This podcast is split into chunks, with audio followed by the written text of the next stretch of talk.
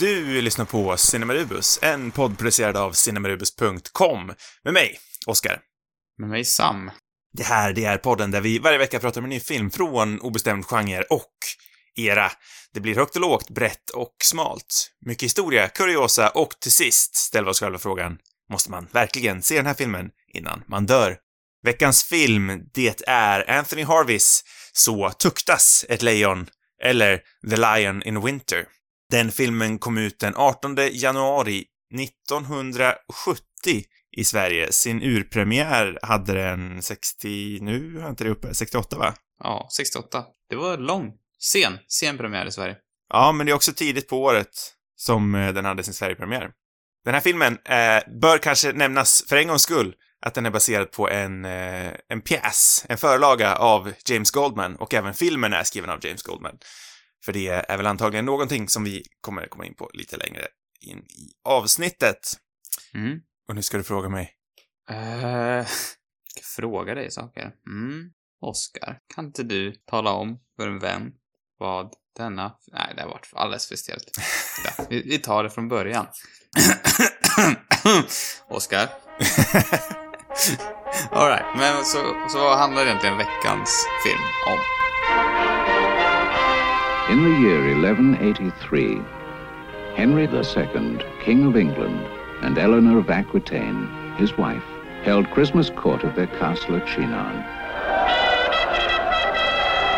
The occasion provided an opportunity for Henry to name his successor, to settle a dispute with the King of France, and to spend some time with his family. Come for me! Veckans film Så tuktas ett lejon, eller The Lion in Winter, handlar om, eh, ja, en kungafamilj kan man väl säga. Eh, för länge, länge sedan. Det är Henry den andra kungen, Henry II. Och han har även tre olika söner, en fru och en älskare. Mm. Eh, sönerna, de är, är väl sedermera superkända för både vuxna och barn som eh, både eh, hjältar och skurkar i berättelserna om Robin Hood. Vi har ju till exempel eh, prins, eh, sedermera kung Richard, eller Rickard, spelad av eh, Anthony Hopkins. Jajamän. Vi har den eh, snart onde prins John, spelad av Nigel Terry. Det ser man inte så eh, många spår av i den här filmen. Sen så finns det även prins Nej. Joffrey, spelad av John Castle. Jag vet inte, är Joffrey med i, i, i Robin Hood? Nej, det, han, det är Game of Thrones han blev. Just, just det. Den Så- sanna historien. Just det. Just det. Jag vet, hur, hur sann är den här historien? Robin Hood, det är också en fråga man kan Ja, det, fundera det, kring. det, det, är- det är en fråga allting. Det är många år sedan det här skedde.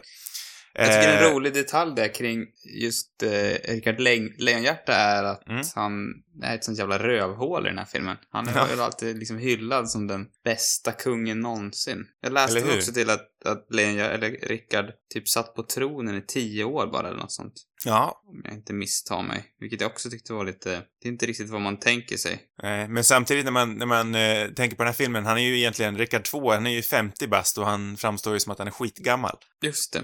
Ja, Tio år på den här tiden var ju visserligen lite längre än vad det är idag. jo det är det, men det fanns väl ändå, tänker just för en sån liksom hyllad Mm, regent, Mm. då väntar man ju sig alltså några fler år på tronen. Det har du var rätt i. exakt tio år, mellan 1189 och 1199, som han regerade. Och den här filmen utspelar sig ju julen 1183. Mm, Då, då vet jag väl, tog, tog Rickard Lejonhjärta över efter Henry 2? Det vet inte jag. Ja, exakt. Stämmer bra. Så det blev Rickard i slutändan som tog över. Det blev den äldste sonen till slut. Aj, aj, aj, aj, aj, aj, aj. Aj, Eh, aj, aj. Det är, just det, det är just det som är kruxet i den här filmen, att eh, Peter O'Tooles kung Henry 2 vill eh, utse en arvinge helt enkelt. Hans Man favorit... hatar alla barn, förutom ett. Ja. Han hatar alla barn, alla sina tre barn, utöver prins eh, John då, den onde jäveln. Eh, En Mhm. patetisk liten parvel, som sagt spelad av Nigel Terry. Medan hans eh, fru, inom situationstecken, de är ju gifta men har ingen kontakt för kung Henry II har låst in henne i ett slott någonstans långt borta. Drottning Eleanor av Aquitaine spelade ett magiskt framträdande av Catherine Hepburn. Och hon vill ju då att eh, Rickard Lejonhjärta ska bli kung. Mellanbarnet, eh, prins Joffrey, han vill, eh, ingen vill att han ska bli kung. Han är bortglömd. Som vanligt med mellan Som vanligt. Eh, sen i smeten har vi också prinsessan, jag tror att du, det, de säger Alice i filmen va? Men det stavas Alais. Alais. Ja, det är som ett, det är ett lite franskt namn. Precis. Eh, ja, vi har även Alain, prinsessan Alice, spelad av Alain, spelad av Jane Nej, Merrill. ta inte Som, mitt eh, uttal för, för rätt nu. hon, eh, hon ligger i säng med både Henry II och eventuellt även, visst är det John va? Jag vet inte om hon ligger i säng med honom. Hon Nej men det är väl tanken att de ska ligga i säng med Exakt, men hans... Johns pappa har istället en affär med. Spännande saker på gång. Spännande saker på gång. Och i smeten så har vi även eh, kung, eh, kung Philip II av Frankrike, spelad av eh, Timothy Dalton i en liten roll. Nu har jag gått igenom allihopa här. Det, det är ett kammarspel det här eh, om, om eh, tronföljden helt enkelt, om vi verkligen ska, ska summera det till en mening. Exakt. Den är ju väldigt tydligt, eh, eller det är tydligt att det bygger på en pjäs, kan man väl säga. Eller hur? Eh, jag, har- jag har nog alltid någonstans tänkt att det här har varit en Shakespeare-pjäs dessutom, för det, är- det, det är väl det man tänker om sådana här gamla tron eh, kungaberättelser, att det är Shakespeare, Shakespeare-berättelserna som, som ligger kvar i mannaminnet. Men det här är ju en relativt ny pjäs av James Goldman då, som sagt. Ja, han är amerikan också, James Goldman. Det är han, och han är även bror till William Goldman som skrev en av mina favoritfilmer, Alla presidentens män. Ja, lite roligt. Han skrev väl också Butch Cassidy and Sundance Kid. Exakt. Eh, så det är en spännande familjekoppling. Något jag- vassare brorsan, skulle jag säga. Även om den här filmen blev hyllad så tror jag inte att James Goldman gjorde så mycket andra, liksom, stora verk. Nej, in, eller? inga, inga, nej, inte så vitt jag vet i alla fall. Inga storverk efter det här. Han jobbade väl ändå, mm, ja, inte frekvent, men han jobbade. Han har ju också skrivit eh, filmen eh, Robin and Marian som jag faktiskt aldrig har hört talas om, men Den har ju legat på, om, om vi går in på den gemensamma filmlistan så tror jag att den Ligger ligger, långt uppe. Den har legat där i alla år, tror jag. Sean Connery spelar Robin Hood och Audrey Hepburn spelar Marian. Det, är- det det låter ju som en- spännande cast. Magisk uppföljare till den här filmen. Där har vi också, vi ska återkoppla till O'Toole, hans gamla vapendragare Richard Harris som spelar Rickard Lejonhjärta. Underbart. Den, Mm. vill, den ska vi prata om någon gång. Eh, nej men eh, James Goldman tycker jag, det, det är ju han som är den sanna stjärnan i den här filmen. Eh, även fast han inte har regisserat den så, så är det ett underbart manus. Eller skådespelarna då, kanske kombination. Jag tror inte att de han...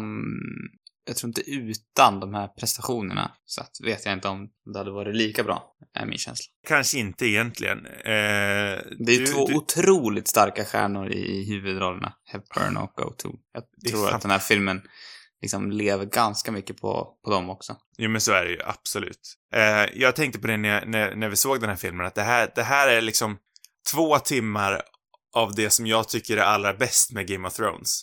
Mm, påminner mig också. Det är ganska, eller ja, eller kanske, ja, precis. Det som är bäst av det och väldigt mycket var den, vad vet det, House of the Dragon också var, första Mm. säsongen. Mycket, mycket intriger, inte så mycket action egentligen, utan rum och människor som pratar med varandra. Precis, klipsk dialog i tronrum. Det är underbart. Och Ja. det, här schacks, det här eviga schackspelet fram och tillbaka. Ja, men de här är liksom, det här är verkligen giganternas kamp också mellan Mm. O'Toole och Hepburn. Det är kul att se en kung och en drottning som verkligen kan liksom mäta upp mot varandra. Så man vet inte vem som är vassast av de två. Och jag, jag tycker det är så spännande också att, att eh, Peter O'Toole var ju liksom med från eh, ett tidigt stadie i den här filmen ändå. Eh, och han var ju, han fick ju liksom, inte carte blanche, men han fick eh, väldigt stor makt över vilka som var med i filmen och han var ju den som bestämde att det, det kan bara vara Catherine Hepburn som är med, som spelar mot mig. Aha, det var han som bestämde det. Precis. Eh, han är för övrigt döpt en av sina döttrar efter Kate, som han säger. Just det. Ja, det är inte illa. Han hade jobbat med, eller de hade jobbat med, ihop på något sätt. Nej, de hade ju inte det. De hade De ju mötts såklart, men de hade aldrig jobbat ihop så vitt jag, jag vet i alla fall. Men det, det var ju, alltså alla de här filmstjärnorna, Spencer Tracy och Catherine Hepburn var ju ihop i många år, även fast det aldrig var officiellt. Mm. Och Hepburn under de här åren hade ju inte jobbat på, jag vet inte om hon hade jobbat under något av åren som Peter O'Toole ens var aktiv. För Peter O'Toole är ju ändå ganska ny in i sin karriär som filmstjärna här. Ja, men det är. Eh, Och Catherine Hepburn hade inte jobbat på, på flera år för att hon tog hand om eh, Spencer Tracy som var väldigt sjuk. Det är ju också lite roligt att man som på något sätt bryter det traditionella att den manliga huvudrollen är mycket äldre än den kvinnliga. I det här fallet är det ju eh, precis tvärtom. Jag vet inte hur många år äldre Catherine Hepburn är än Peter O'Toole. Men det måste ju skilja typ O'Toole är ut det? 25 år yngre än, än henne. Ja, exakt. Det märks ju inte alls, Nej. jag. jag. Jag visste inte riktigt hur gammal O'Toole var. Eh, Jag hade väl en känsla av att han borde vara yngre, liksom. Men, men han spelar ju betydligt äldre. Hans, hans karaktär ska väl föreställa, vad är det, kring 50 någonting. Ja, de nämner någonting om 50 där. Jag kommer inte ihåg exakt. I själva verket är han typ, 30 Okej. någonting. är han inte 28 till och med? Nej. Han, han är runt Nej, 30 i alla fall. 30, han kanske, ja, något sånt. Alec Baldwin nämnde det i ett klipp som jag såg från eh, Turner Classic Movies, när han satt och pratade om den här filmen, att eh, han gillar de här framträdandena för att han, för att skådespelarna har låtit sig själv åldras. Mm. Lawrence of Arabia som var hans stora genombrott kom ut 62. Då såg han ju ut som en eh, väldigt ung och, och orörd pojke. Här ser han ju sliten ut. Mm. Man ser ju rynkorna på hans ansikte och det, och det är ju säkert flera år, år av hårt leverne. Jo, men det är, det är bara sex år emellan de här filmerna. Ja, nu har jag lyckats räkna ut hans ålder. Han var 30 när han gjorde Lawrence. Han var 36 här, så det var lite off. Men det- han är fortfarande betydligt yngre än vad, vad han spelar i alla fall. Precis, och jag har också, jag har också kollat upp här under tiden. att Lawrence of Arabia, som var hans genombrottsroll, kom ut 62 och det var året som Hepburn gjorde sin sista film innan han tog en paus. Ah, Okej. Sen så gjorde hon en comeback med Gissa vem som kommer på middag, eh, vilket hon vann en Oscar för 67 och året efter så kom tog ett lejon ut. Som också vann en Oscar för. Som hon också vann en Oscar för, precis. Delat med, eh, vad heter hon? Barbara Streisand. Exakt. En av eh, fyra Oscar. Hon är väl den som har mest, vunnit flest Oscars. Ja, en av dem I alla fall som skådespelare. Ja. Eller finns det någon manlig skådespelare eller? Nej, jag, jag, jag, vill, jag vill säga att de kanske har slagit hennes rekord, men, eh, men hon är absolut en av dem som har fått mest Oscars. Jag är lite osäker, men... Eh, nej, men jag, jag, jag- gillar liksom ändå att, att eh, ja, men som du säger, att, att O'Toole då främst, Hepburn är ju ändå i den här åldern, men hon, hon framstår ju inte yngre. Hon spelar en kvinna i sin ålder och eh, Peter O'Toole låter också sig själv se sliten ut, även fast han är liksom at the height of his movie stardom. Mm. Så här tror jag inte att man hade gjort, att man framstår på samma vis idag i alla fall. Nej, förmodligen inte. Men, men ska vi prata lite om de här framträdandena? För vi kan väl börja med O'Toole, för han är ju den enda som, ändå den första som dyker upp. Mm. Och han är ju ändå lejonet som tuktas i filmen. Eller lejonet i vintern. Han känns ju väldigt mycket som, som lejon, inte Robin Hood, tycker jag. Mm. Verkligen. Men han, han känns verkligen som ett lejon med sitt magiska skägg. Eh, av, av ett gäng fruktansvärda skägg i den här filmen så har, har ju han ändå ett bra ett sådant. Ja, verkligen. Timothy Dalton tar kanske priset för det värsta skägget i filmen. Ja, fa- ja, jo. Eller vem, Men- vem är det du ska- nominerar? Hopkins skägg är ju inte toppen heller. Nej. Har John ett väldigt litet skägg som man inte ser, kanske? Ja, kanske, kanske där under. Han har nog en lite så här moppefjun. Han känns väldigt moppefjun kompatibel. jag tror inte han har något. Inte jag heller, men det hade inte förvånat mig om man hade lite moppefjun på överläppen. Nej.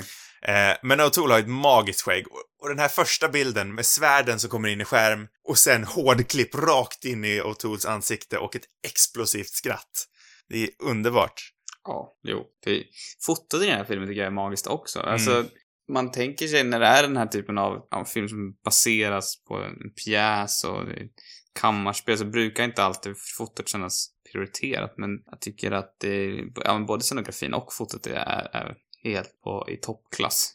Mm. Det är väldigt bra atmosfär. Det känns realistiskt på något sätt. Så det är lite mera, jag vet inte, man har sett en del, kanske framförallt äldre filmer som utspelar sig i sådana här miljöer som känns ganska orealistiska.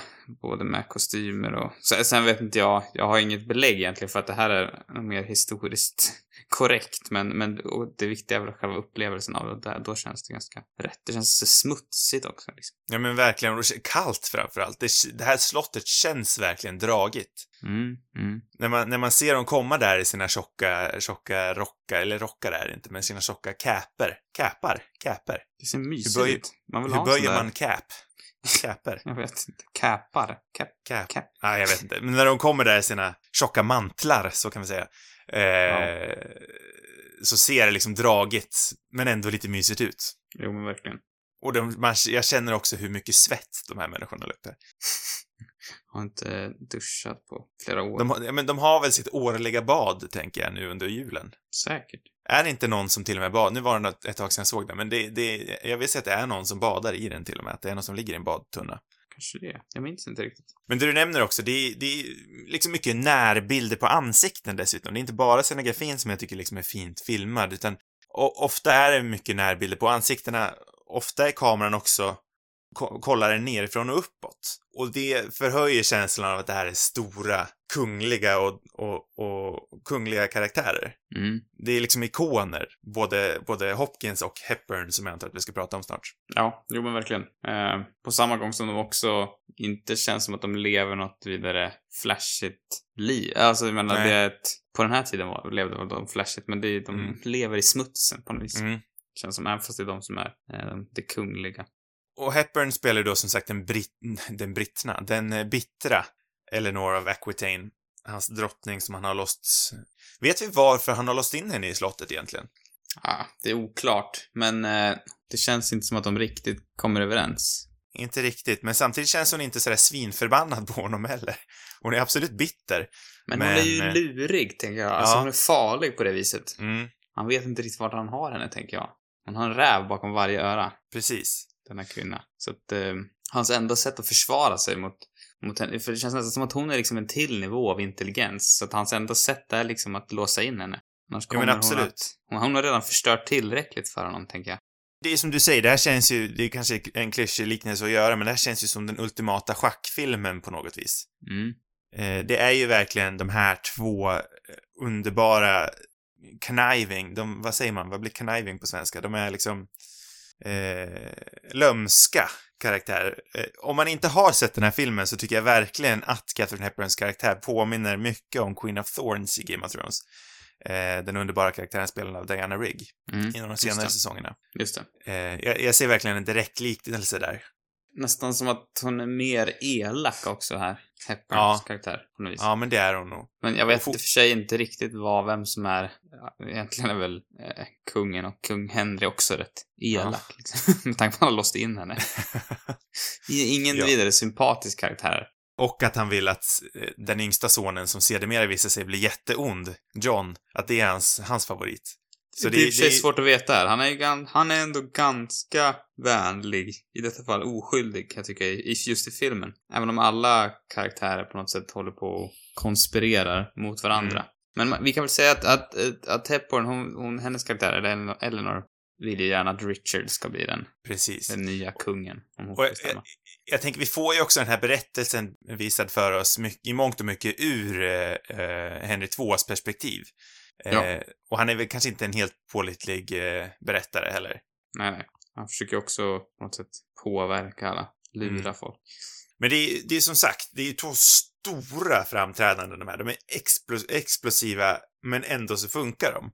Ja, det, det är ju verkligen inte, som man säger, det, skådespelet är ju in your face på något sätt. Mm, ja. Så det, det är ett stort teatraliskt eh, skådespelande, eh, men som, som jag tycker funkar väldigt bra. Och, och det, och, vilken otrolig liksom förvandling O'Toole också har gjort i den här rollen. Ja, Jag tycker han är ja. helt oigenkännlig. ja. Jag menar, jag kollade nyligen på Lawrence of Arabia och där spelar han liksom en fullständigt annorlunda Ja. karaktär. Alltså han är så otroligt långt ifrån den här karaktären. Och eh, det, det här skiftet, ja det tycker jag är ett, ett verkligen ett bevis på, på hans eh, kvalitet. Eh, Hepburn har jag liksom inte sett, jag vet knappt om jag har sett någon film överhuvudtaget med henne tidigare. Jag vet inte ens vad hon är, vad är det liksom hon är mest känd för? The African Queen eller vad finns det mer? Ja, den gästen som kommer på middag. Eh, Just det, ja. Philadelphia Story kanske. Ja, men det är väl de jag skulle, skulle jag säga. Kollar man på IMDB så är så ett lejon längst upp. Det var faktiskt lite otippat för mig. Ja, men jag tror, ja men hon vann ju ändå en Oscar för den. Mm, jo, visserligen. Jag tror den här filmen är större än vad man tänker också. Pjäsen i sig var ju en, en, en flopp, men filmen Mm. var väl en, en, även en publiksuccé, eller? Det vet jag faktiskt inte. Jag har fått för Eh, mig att jag har hört det någonstans. Jag vet inte heller riktigt om det är sant, men man kan väl säga att Anthony Harvey som, det var väl hans första ja, film som regissör. Han, Ja. han kom ju från en bakgrund som klippare åt bland annat Stanley Kubrick. Eh, gjorde väl, jag kommer inte ihåg nu exakt precis. Han har klippt både Str- Dr. Strangelove och Lolita. Ja, exakt. Så han hade ju ett otrolig resumé när det gäller, vet det, som klippare. Men det här var Mm. hans, hans regidebut. Och det här, den här filmen är väl, han, han började väl på något sätt på topp. För jag tror inte riktigt att han kunde, tog inte, gjorde inget, ingen annan film efter det här som riktigt kunde mäta sig. I alla fall inte framgångsmässigt. Det skulle inte jag heller säga. Han gjorde ju till exempel eh, en av Catherine Hepburns sista rolltolkningar. Eh, hon gjorde tre filmer året när hon dog, 1994. Och en av dem var en film regisserad av Anthony Harvey, men ingen av, av filmerna han gjorde efteråt är liksom på samma klass som den här. Ska jag väl rätta mig själv också. Det var, Line Winter var inte hans debut. Det var ju faktiskt Dutchman som kom 66. Men, Ah.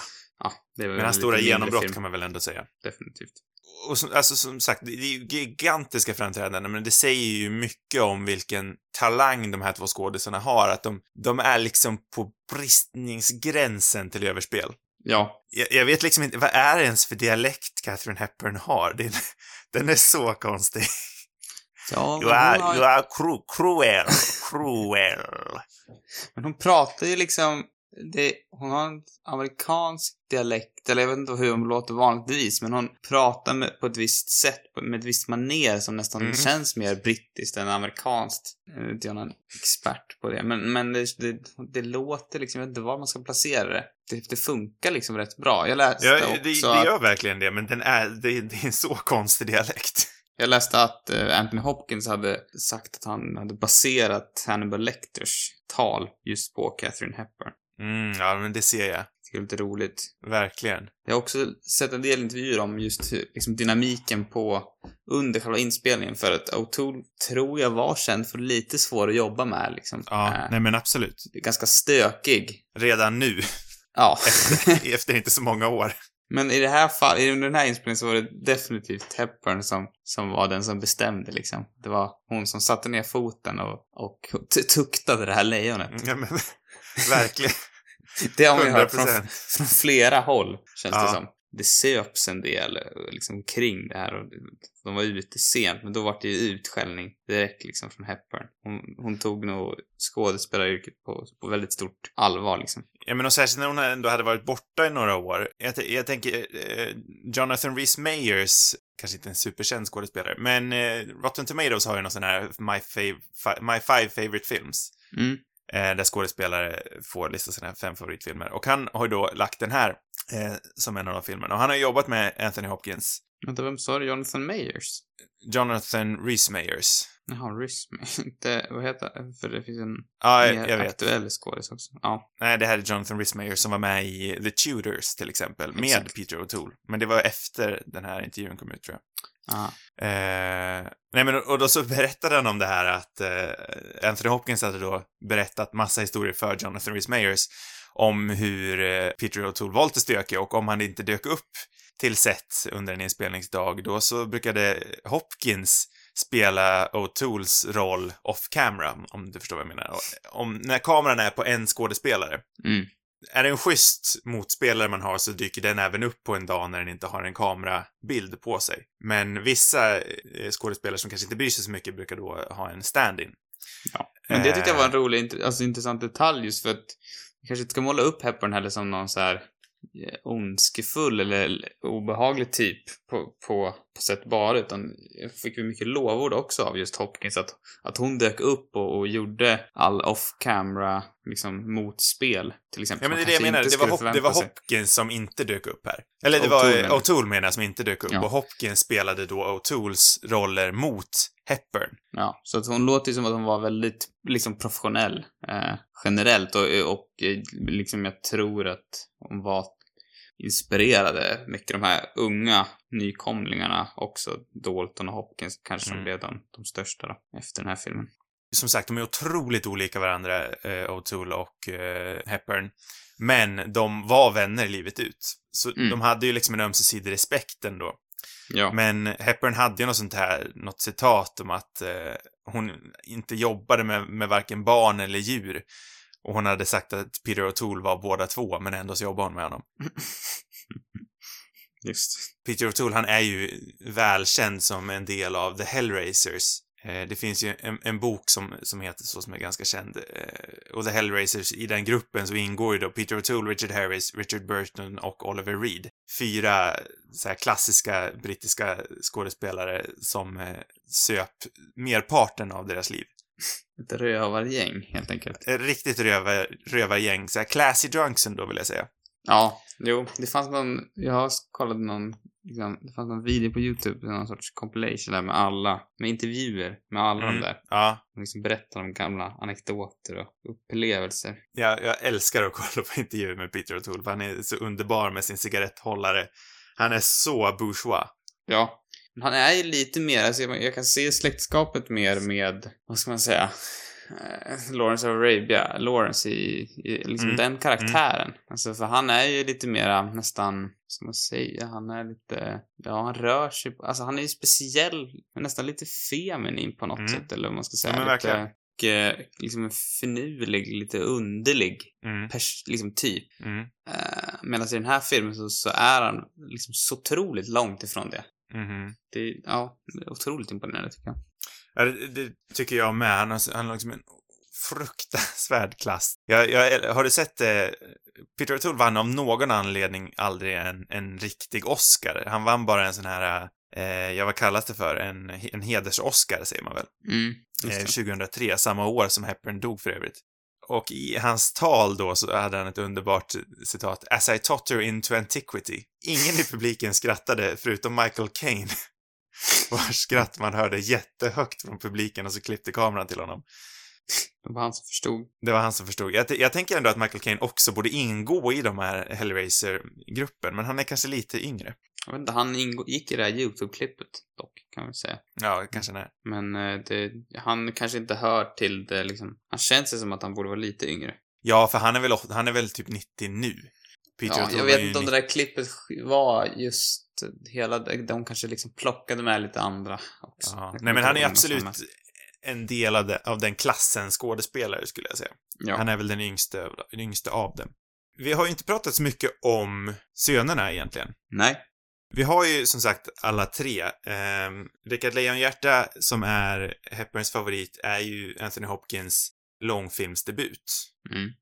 Vil- Vilket är ganska spännande att se, för jag tycker ändå att han har samma, han känns inte, han känns mogen och han känns liksom erfaren framför kameran redan här, tycker jag.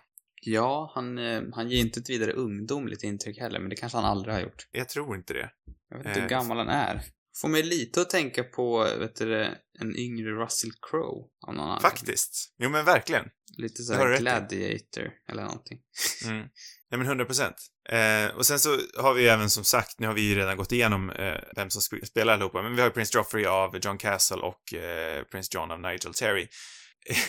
John Castle vet jag inte, du skickade ett meddelande i, i, eh, i våran chatt på, på John Castles Prince Joffrey. Och jag är väldigt nyfiken på varför. Ja, men det, det finns den här Du kanske redan har spelat upp den här trailern förhoppningsvis. Mm. Eh, den här magiska trailern till filmen så är det liksom en scen som, är, som de har valt ut där. Som också är med i filmen då, men som jag tycker är så jävla underbar. Han är, han är ju, jag vet inte om han är bra egentligen, John Castle, men, men han har, han har någon sorts smile där som är så jävla härligt. Och så, så han säger liksom, jag kommer inte ihåg exakt vad han säger, men typ, typ där Christmas säger han typ och så. Warm and, vad säger han mer? Warm and rosy time. You, jag vet inte, han beskriver liksom julen så här. Det känns Ja. lite, jag vet inte om det är manuset på sin högsta nivå. Eh, men det är otroligt bra i trailern och jag, jag tycker att han har, ah, det är någonting som är otroligt älskvärt med den här karaktären som egentligen inte har så mycket att göra med, med handlingen. Eh, han är liksom den här bortglömda mellanbrodern som han själv påpekar också gång på gång. Eh, som aldrig är riktigt aktuell. Han är varken mamma eller pappas favorit. Alla liksom ser, ser förbi honom. Men, men jag tycker att ja, han, han är liksom charmig på ett, på, ett, på ett vis som de andra två kanske inte är. För den yngsta, John, han är liksom, han är ju korv, mer korkad än honom är det svårt att hitta någon som är. Eh, Och- Han är ju så orimligt dum, verkligen. Och eh, Hopkins Richard, han är ju liksom... Han är ju, han är ju någon sorts krigarprins liksom. Han är ju ute och slåss och fightas hela tiden och Mm, korståg. ja, han känns inte vidare trevlig, han heller. Nu vet jag inte om, eh, vet du, eh, Joffrey skulle liksom vara någon vidare höjdarkung egentligen, men Nej, för det som sägs är väl att han skulle bli typ motsvarande till Hand of the King till John, om John skulle bli kung. ja, just det. Eh, nej, jag blev bara nyfiken på vad det var som fick dig att, att, att skicka den där bilden, för han lämnar inte så stort avtryck på mig. Eh, Jag tror jag har sett den där trailern många gånger. Ja, men och kanske är det så, alltså det är ingenting mot hans framträdande, men kanske är det så att han försvinner i, i drösen av briljanta framträdanden. Jag vet inte riktigt vad John Castle har gjort efter för någonting. Alltså han känns så bekant, men... Ja, men eller hur, visst är han det? Eh, han är, jag tror att han är en sån där som bara har, 3. har varit... Midsommar. Kanske jag sett Ja, den. men jag tror att han är en sån där som har dykt upp i väldigt mycket i mindre roller. Blow Up var han tydligen med också, innan det. Ja, precis. Mycket Nigel tv-roller. Terry insåg jag dock nyss. Han, han, han har väl dykt upp i, i större filmer, men han... eh, Eller har han det? Troy verkar ha varit med. Men han, han är ju med i Excalibur som vi såg för några år sedan. Här Ja, han spelar usla- huvudrollen i Excalibur, vilket för mig känns helt bisarrt att det är samma människa. Ja. För här är han ju så fruktansvärt eh, könsstympad, i princip. Jo, men han är också den här lite roliga, eh, så här klassiskt brittiska. Han känns som att han verkligen hör hemma i, i 60-talets England också. Han skulle Ja. kunna vara med i något sånt coolt band, typ Mm. Kinks eller The Who eller någonting, vad vet jag. Och han är, han är ju väldigt pajig och rolig i sitt framträdande. Han, han får inte heller riktigt en, någonting att bita i riktigt. Men det han gör är ju roligt. Ja. En scen jag verkligen uppskattar i den här filmen är ju ungefär i mitten, det är en längre scen där alla karaktärer, det känns också som en sån här, eh, ja men nästan någon, någon farsaktig scen. Eh, Mhm. jag, jag ser verkligen hur det funkar på en teaterscen. Men när alla sönerna kommer in i kung Philip av Frankrike, när de kommer in i hans rum, i Timothy Daltons rum, Ja, den är, den är pajig. den är jättepajig, men jag, älskar den ändå. Och där framkommer det ju även att Anthony Hopkins är gay. Ja, just det. Sant. Eh, vilket är intressant, tycker jag. Jag Jag vet inte har om han det- haft en relation med Timothy Dalton? Vad sa du? Är det med Timothy Dalton han har haft en relation? Ja, precis. De hade ju haft samlag vid ett träd eller något sånt där. Just det. Men vänta, en till fråga. Vänta, Dalton, han är inte, inte, han är inte son till, till Catherine? Nej. Nej, det är han inte. Han är ju Frankrikes... Han är Frankrikes för- kung. Jag, jag undrar om det inte är denna karaktär som alla, alla skådespelarna känns, har spelat de här rollerna vid något tillfälle, känns det som. Men är det inte Philip den andra som eh, Timothy Chalamet spelade i någon film för något år sedan? Jag kollade upp det där, men jag tror att det är en annan tid faktiskt. Ah, Um, jag inte misstog. Jag tror det är lite senare faktiskt. Men där, eller Chalamet spelar ju inte en fransk, utan det är ju, heter nej, just det. Det är ju... Det är Batman som spelar fransken. Batman.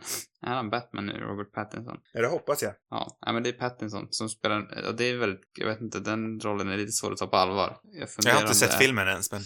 Ganska, ja, helt okej film skulle jag vilja säga. Jag tyckte Mm. den var lite, jag är ju svag, ganska svag för den här miljön också, men, Jag med.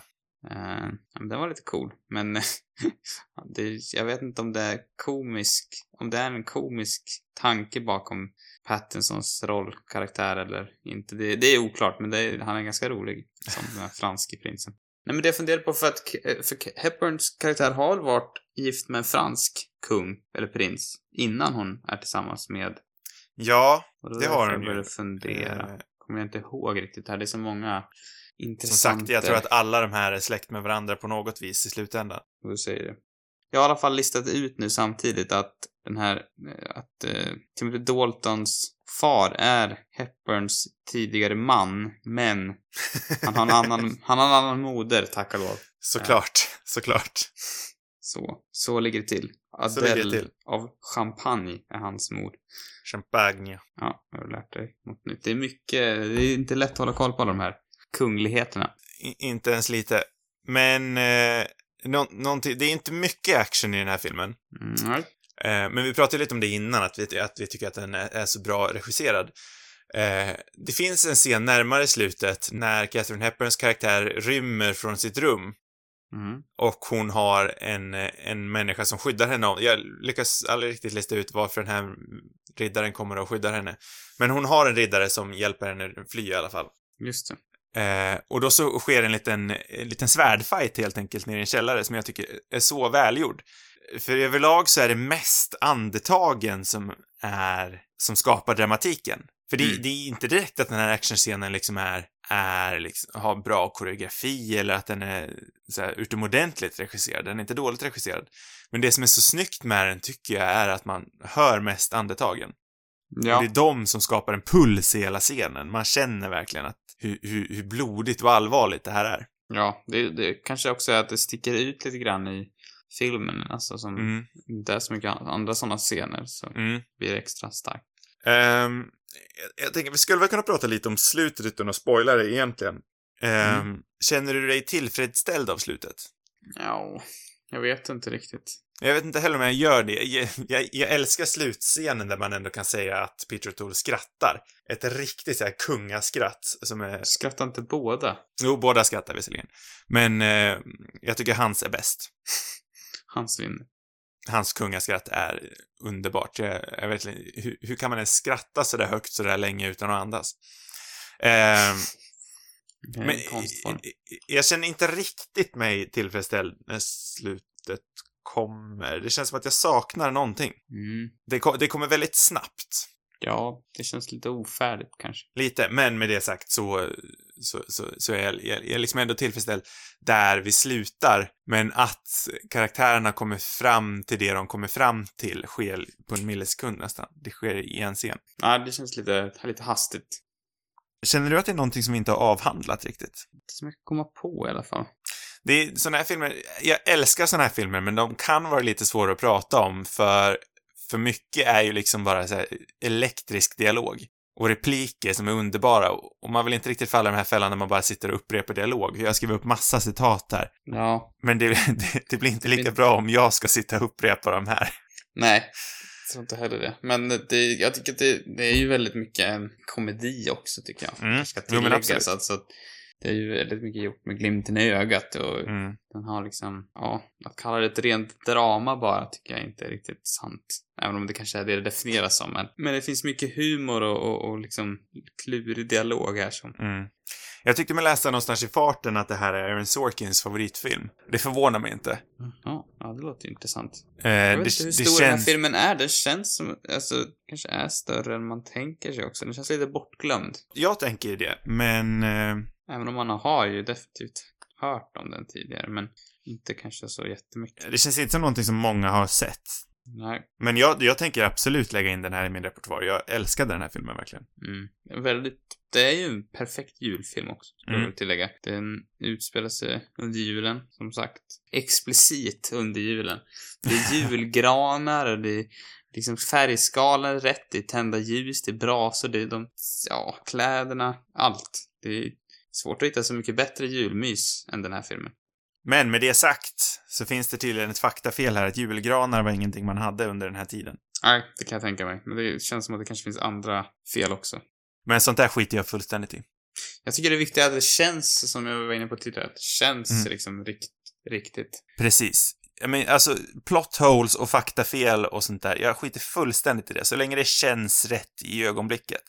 Så länge det känns rätt i... Så, så länge dramatiken funkar liksom. Dramaturgin. Ja, det är det viktiga. Det är 100% det viktigaste för mig. Eh, känner vi att vi har avhandlat eh, Så tuktas ett lejon? Vi har avtuktat den. Har vi tuktat lejonet? Ja, men det tycker jag. Nice, nice, nice, nice, nice.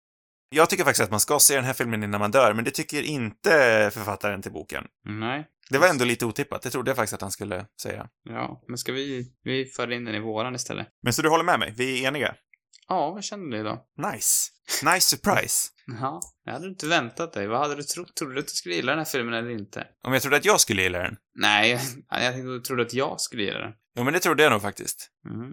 Faktiskt. Jo, men det trodde jag. Jag, jag tror det här är en typ av film där vi enas ganska ofta. Liksom. Mm. Två stora skådespelare i ett kammarspel. Det Mm. Nej, men jag, jag vet ju vad, vad, vad att både du och jag gillar den här typen av scener i Game of Thrones som ändå är liksom det, den moderna motsvarigheten till den här filmen idag. För den här tror jag inte hade gjorts i nutid. Men den här typen av scener i Game of Thrones älskar ju både du och jag, så jag fattade nog ändå någonstans att du skulle tycka om den. Ja. Har du förresten, det finns ju en nyare version av den också. Mhm, just det. Har, har du sett den? Eh, nej, det har jag inte gjort. Jag har sett några scener här och där, men eh, det är bra skådespelare. Det är Patrick Stewart och, eh, vad heter hon? Mm, Close. Glenn Close, precis.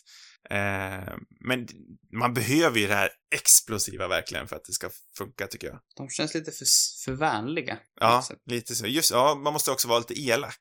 Jag tycker båda de här, eh, både Hepburn och O'Toole har det där eli, elaka inom sig. Ja.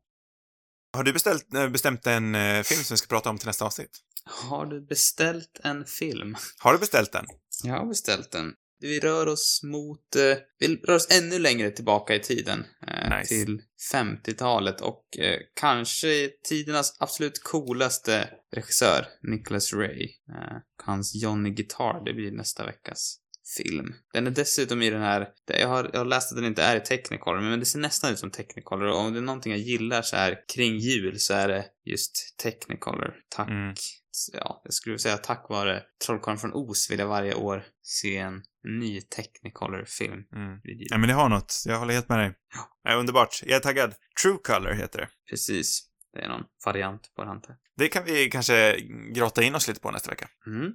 Just det, nu pratade vi inte om... Ja, det var, det var ett överflödigt ämne-. Jag ville nämna hur mycket jag älskade ett samtal mellan, eh, eh, mellan Peter O'Toole och eh, förnämnde Turner Classic Movies eh, programledaren. Ska se om jag hittar den här. Mhm. Jag tycker om vi ändå fortsätter, om du, om du väljer att ha med det här så tycker jag det är lite roligt att när man kollar på filmer från den här tiden, då får man liksom lämna vår klassiska intervjuare, Charlie, Charlie Rose. exakt, så får man röra sig neråt till han, eh, Dick Cavett. Just det, ja. det, är, det är ganska roligt faktiskt. Så, Han och- fick ju också en intervju med Hepburn. Hon var ju ökänd för att, eller Ja. ökänd vet jag inte, men hon ville ju inte ställa upp i intervjuer. Det är kanske mer, kanske positivt än negativt. Men, men hon, han fick ju en intervju med henne också, som jag Mm. tyvärr inte hann se i sin helhet. Men det var första gången på många år där. Ja, nej, det är Dick Cavett eller, eller Charlie Rose. Det är bra, bra källor. Eh, det, jag det jag vill nämna var att eh, om man vill veta mer om Peter O'Toole och lyssna på han prata och hur svav han är, så gjorde han en, en underbar, ett underbart karriärsretrospektiv eh, med Turner Classic Movies och deras programledare Robert Osborne Ja. 2011, så det var ju ganska tätt när, innan han dog där. Har han den här, vad heter den här cigaretthållaren? Nej, tyvärr har han inte det, men han är otroligt proper som alltid och man märker att han är gammal. Han torkar sig om, om munnen för han, han dreglar lite ibland. Och man märker att han börjar få svårt att komma ihåg namn och sånt. Men det, det, han är lika skarp som alltid. Wow. Underbart samtal. Rekommenderar. Du som även har varit lite på en eh, Peter O'Toole-kick. Ja, men exakt. Så, då, då är vi klara. Nu slipper ni oss. Eh, fler avsnitt, de hittar ni precis som alltid på cinemarubus.com eller i valfri poddmaskins lyssningsappsak. Social medier, det har vi också. Där heter vi Cinemarubus på Instagram och Twitter. Eller så skickar ni in en eh, fråga eller ett förslag eller någonting sånt till eh, cinemarubus.gmail.com. Vi hörs igen eh, nästa gång. Och gott nytt år. Gott Även fast år. det, gott, det goda nya året redan börjat. God fortsättning. God fortsättning.